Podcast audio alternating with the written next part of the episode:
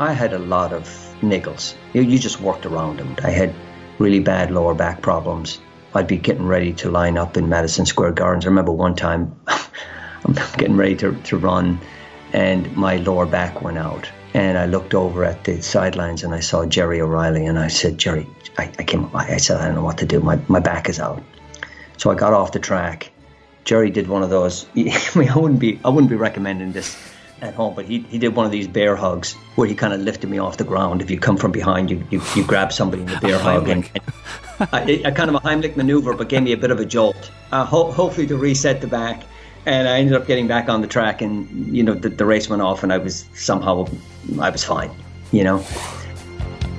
Marcus O'Sullivan is one of the most decorated Irish athletes of all time multiple Olympic Games, world indoor goals, Wanamaker miles to beat the band, a world record that still stands to this day. And that's before we even talk about the consistency, an AP McCoy level of consistency over an AP McCoy level of years of production.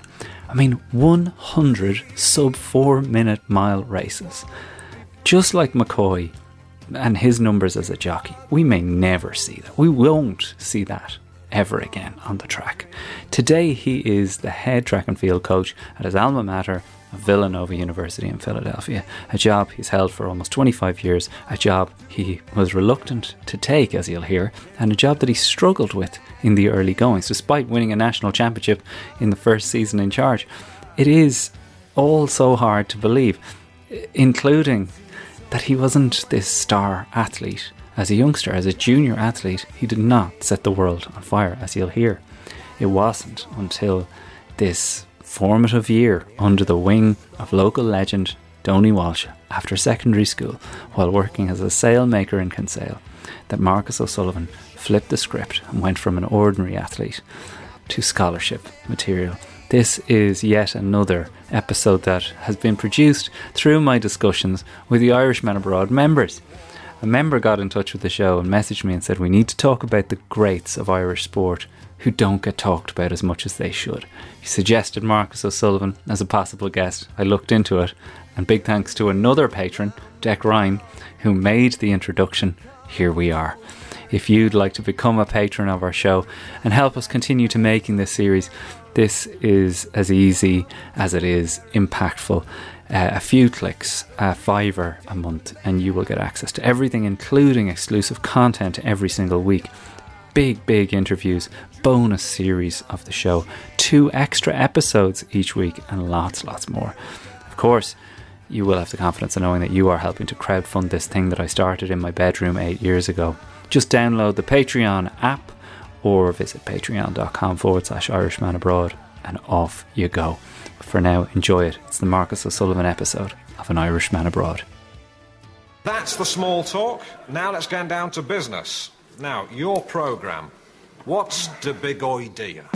Well, they've learned to know the Irish much better. We've now got to know how largely their mind works. I moved over here and immediately I had to up my game. I could not have done the job I, I did for quite a number of years in Ireland. I had to go and earn my living in England. I think a lot of it's in my hair. I think there's a lot of Ireland in here. I had an Irish upbringing. 20 years after an Irishman couldn't get a fucking job, we had the presidency. It was some heightened awareness of how hard my tribe had had it in London. No blacks, no Irish, no dogs. Never has a nation so small inspired so much in another. So you could say there's always been a little green behind the red, white, and blue. Our family is very Irish, you know. Now, ladies and gentlemen, we have a very special announcement to make at this stage. Would you welcome, please, the wonderful Jarlath Regan?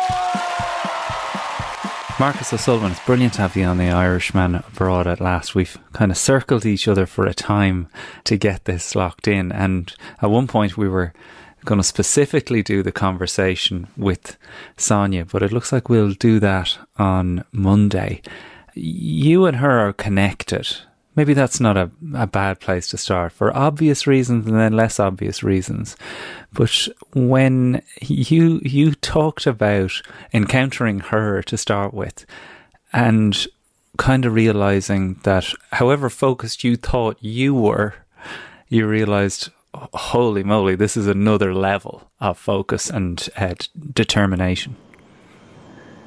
Yeah, well, well, first of all, thanks, Jarlath, for having me on this podcast. And I guess with Sonia not here, we can talk about her, you know. um, so, no, but I, I actually do refer to that moment in my athletic career very poignantly. I, have I've actually addressed it a number of times over over the decades, and um, I recollect it uh, with the conversation kind of began with Frank O'Mara uh, from Limerick, who's also a world champion. We were in a, I, I think we are in a hotel room or we were, we were somewhere. We used to room together a lot. Hmm.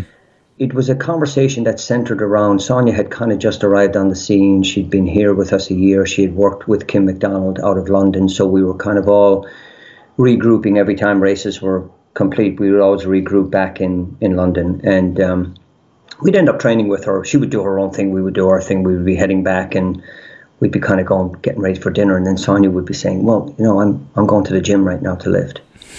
And so we're looking at each other. We're going, all right, we're exhausted right now. We're in our early 30s at this stage. And we're thinking, uh, all right, so I guess we, we're going to the gym. and, and, and out of that prompted conversations that led to the I guess the pinnacle conversation was that Frank, did you think you were this committed? And Frank would look at me and goes, I, I thought I was committed, but I'm beginning to think I'm not committed.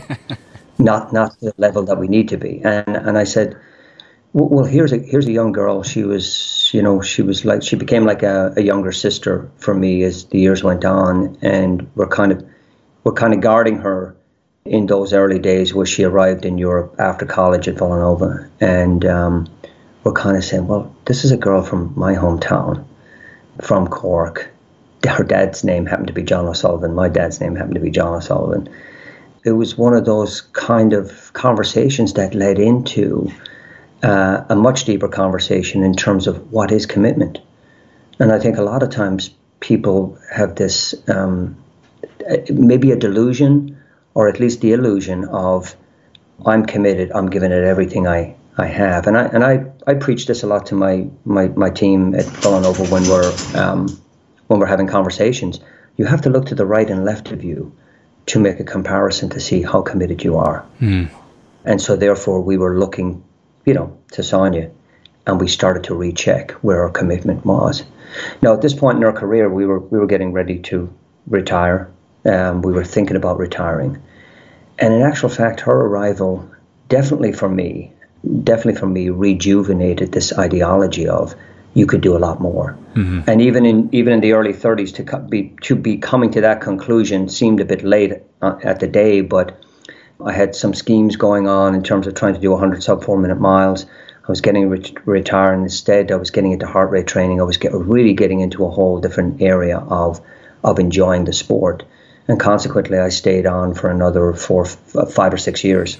Yeah, that four and, uh, five, six years, Marcus, like that is, you know, when you talk about contemplating retirement, you'd obviously had that discussion at different points throughout your career, whether it was at Coláiste Chríost Rí when you're a young lad and being told you're too small and kind of going to hell with that after leaving school and deciding I will give this a go I'm only doing. I'm, we're not. I'm not going to breeze through things in this way, but I'm just. I've noticed that there's these points throughout your career, whether it was then or after the Penn Relays, when you're essentially in a state of depression, or when you are five years away from hitting that magical 100 mark, but you decide to rinse out another five years of running when it could have just been as easy to go, you know, that that's me done.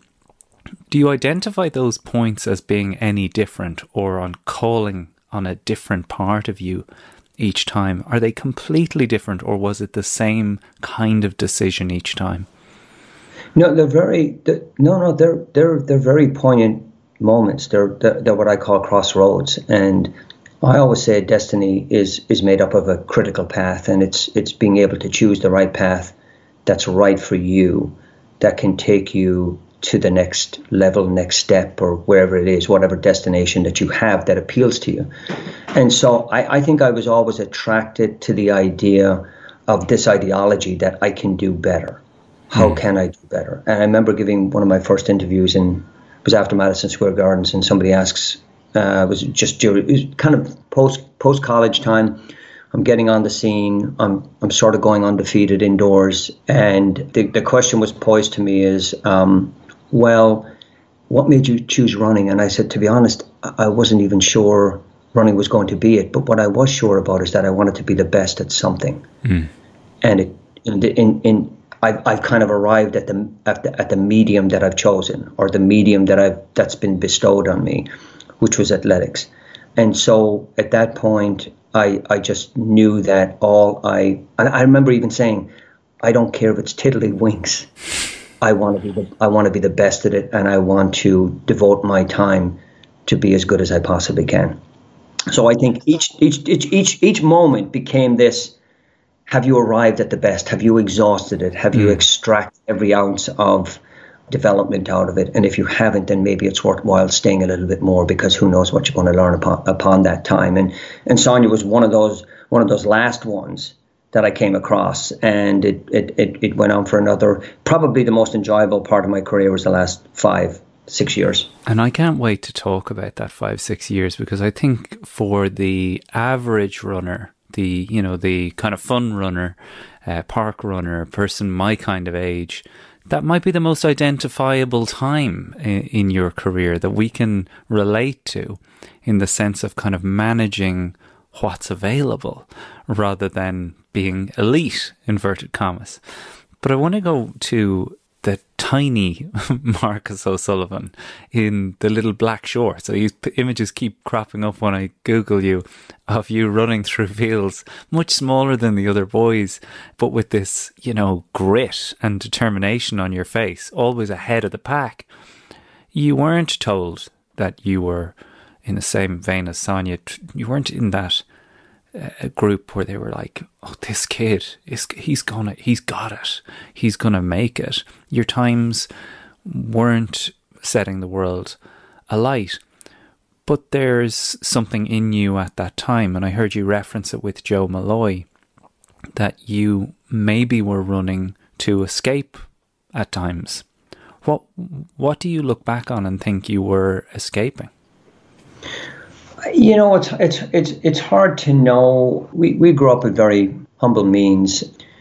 I think for me there was a, there was there was a couple of things going on there. The first one was I, I certainly wanted to belong somewhere. Um, I was never going to go to college after secondary school. I just just back then I wasn't I wasn't built for it. I wasn't being prepared for it. And likewise in running, uh, as much as you might see in some of the photographs on my head of the pack, I'm going to get beaten by the time we get to the end of the race.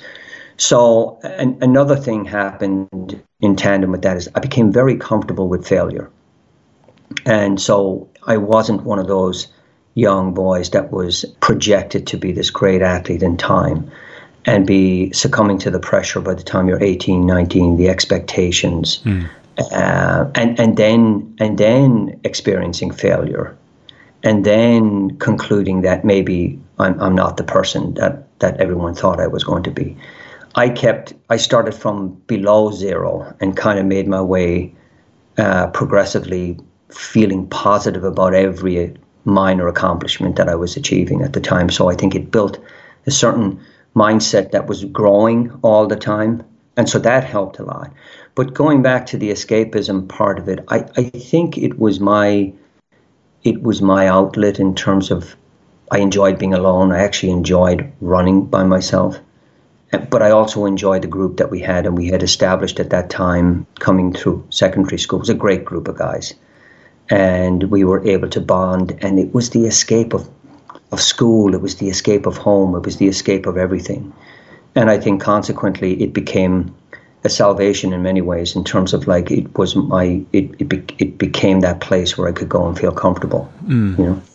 Yeah, like the I'm I'm happy to hear that because you know when somebody says escape, the the automatically assum- assumption is that there's some pain there and that there's mm, you know a difficult childhood. And like you say, people forget exactly how poor Ireland was at that time. And to an extent, even when I see my own little lad putting on his gear to go and do whatever sports he's doing, I, I think about even the late 80s that I was uh, taking part in school sports and you know we didn't have next or near that kind of equipment.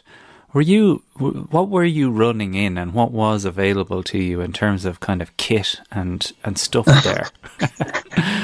well, first of all, people forget now. I mean, it's, it's been it's been a while. I mean, you you got to go back 40, 50 years. Um, but our house, our houses where we lived in Turner's Cross, I mean, the reality of it was there was no heat in those houses when they were established. There was no bath. There was there was a toilet, but there was no bathrooms in those houses. Mm.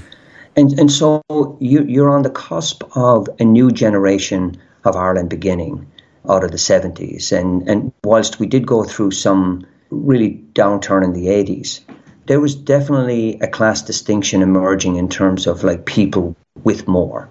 And so that that was very apparent to me as a kid growing up.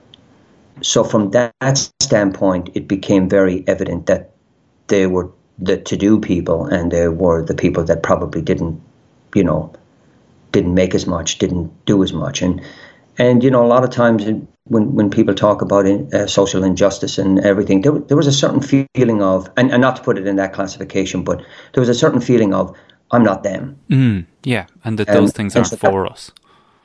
Yes, yes, and and and I, I I think obviously that's still there today. It's still all over the world, but for those, there's a lot more people that have more today than there was back, say, 50 years ago, and there was a there was definitely distinguishing marks to that where you lived, where you came from, what your father did, did you go to college, did you not go to college, and so that was very that was very much I was very much aware of all that, and that I wasn't going to ever be at that point. And so there was this determination in me to do something. I wasn't quite sure what it was, but there was certainly a determination in me to to do something with whatever modest means that I that I had at that time. Uh, but in terms of the running kit, uh, we had a I, I don't know if you remember the that that they still have today the gas. Uh, so you had the you had the bottle of propane or the gas, and you could light the fire in the house, and we had one of those.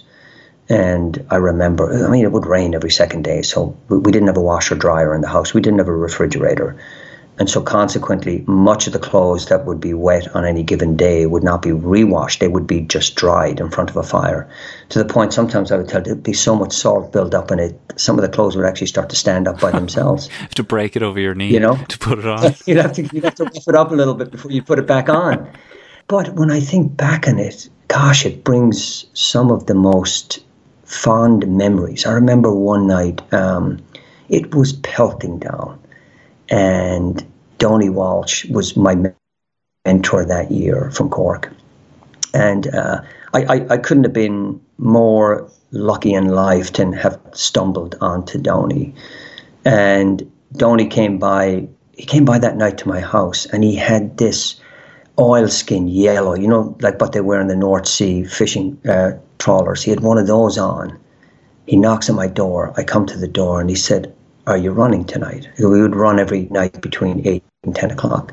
And I said, Well, Tony, it's, geez, it's pouring outside, you know? And, and he said, I'll be back in five minutes for you. Put something on. And that was a pivotal moment during a year where he was taking me under his wing. I'd finished secondary school.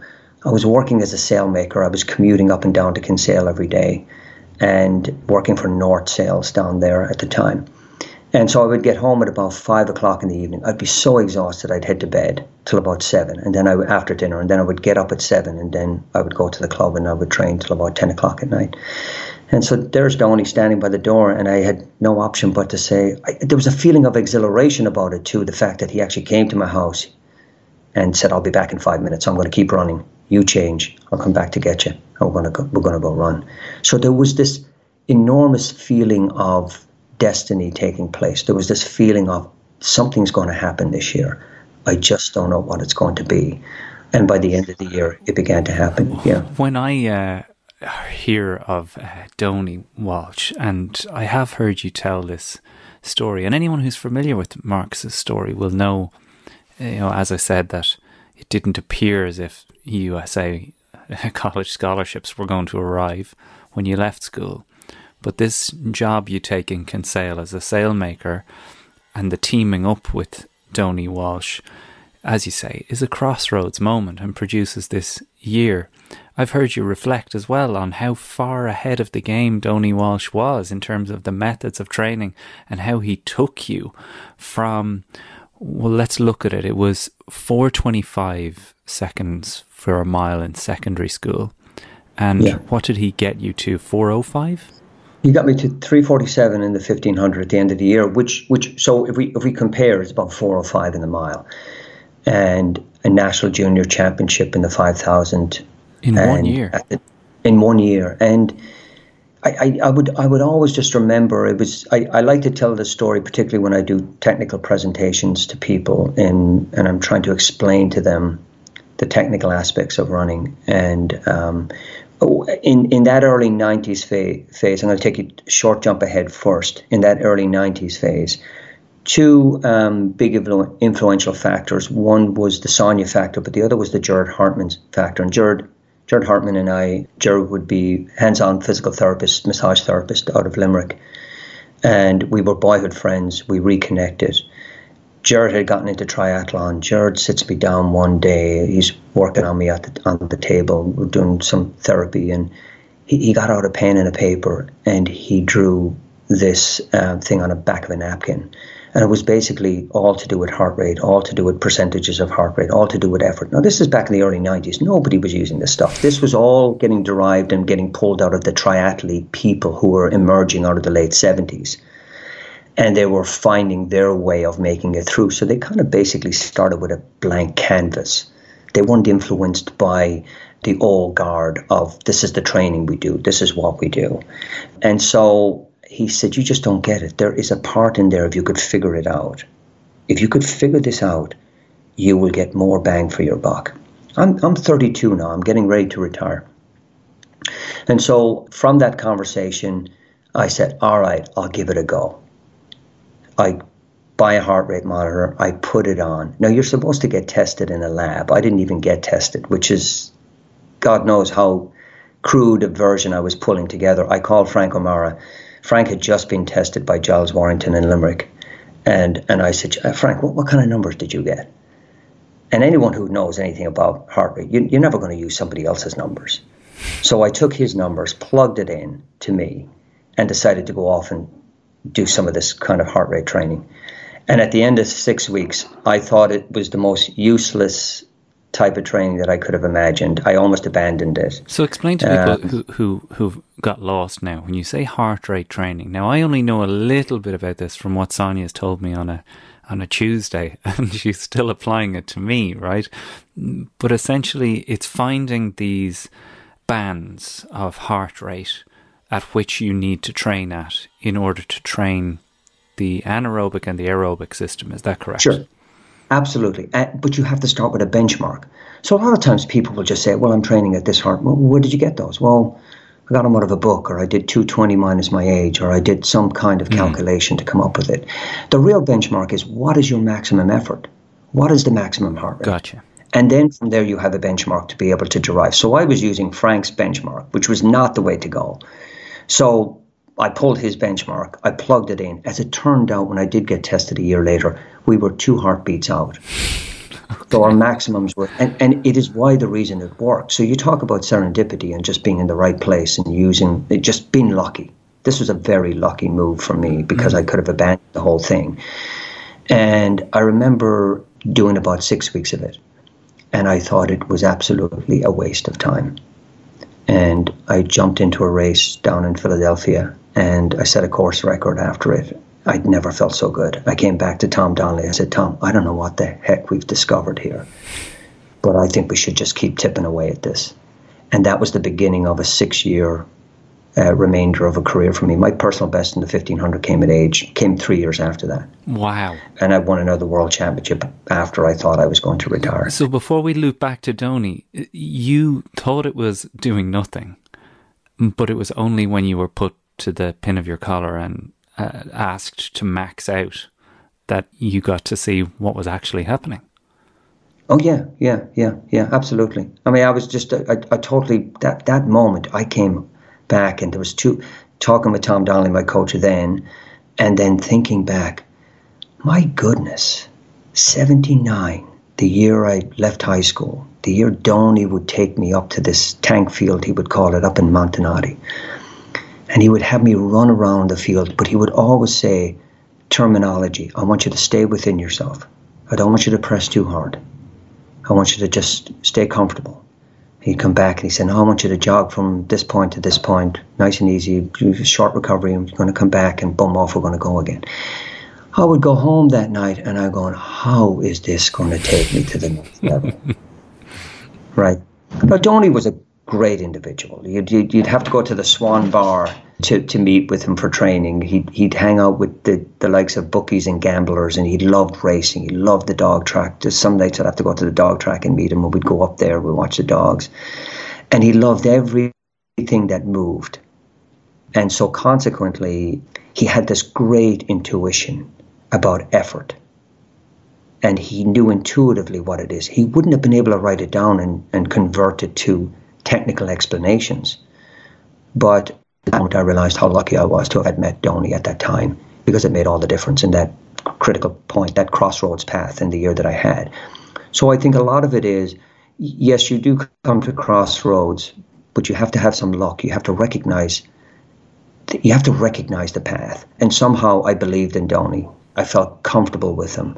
I was totally capitulated to the idea that whatever Donny's going to give me, he's he's I'm going to do it, and I'm going to do it wholeheartedly. Did I have doubts? Yeah, I would have had doubts at times, but never never so much that I was questioning it. Never so much that I was going against the grain and doing my own thing. I did what he told me, hmm.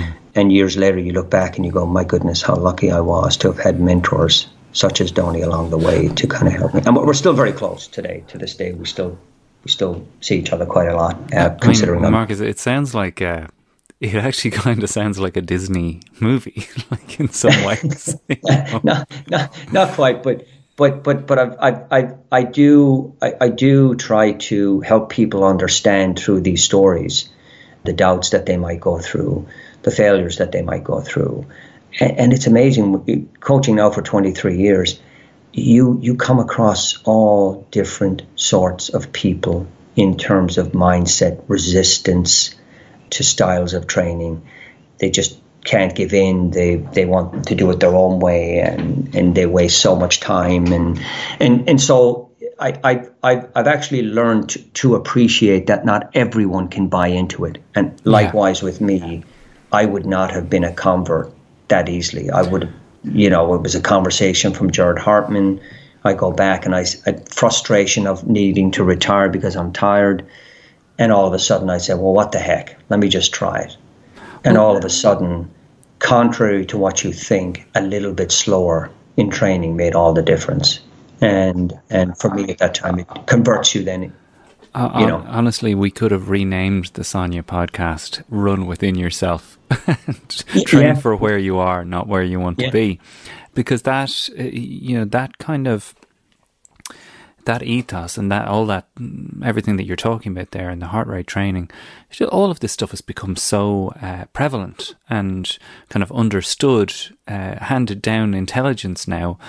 But you're you've seen changes take place across that 23 year period. And one of the things you mentioned there is the is the willfulness. As you say, some people aren't ready to convert right away.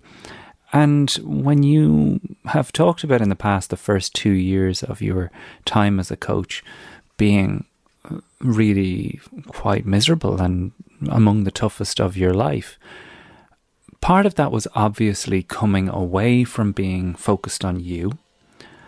And another part of it is, I guess, meeting resistance and seeing that others aren't you when I, I am not really sure what question I'm asking here, but maybe you can tell us about what exactly you believe was taking place during that time, and whether I've I've hit on what the two things were. Yeah, you know, um, there was a there was a couple of things that were going on. First of all, I I'd worked hard behind the scenes with running. Frank O'Mara and I were very close. We were very we became academically oriented. Some well, he was always academically oriented. His influence kind of helped me. I gone back to do my master. For, for a guy who was never going to go to college, I went back, had my master's in my MBA. I went back, I finished my chartered accounting exams. I then went back and was in the middle of my CFA, Certified Financial Analyst exams. and and I, I had my own path. I had my own I, I, idea of what I wanted to do, and all of a sudden the coaching job arrives through circumstances that were no fault. Uh, well, they were no fault of anybody's, but a, a mishap. Hmm. Um, they needed a coach. The people I were interviewing with, if you will, from a financial standpoint, were all Google eyed with the idea you can coach. My goodness, I would coach if I were you.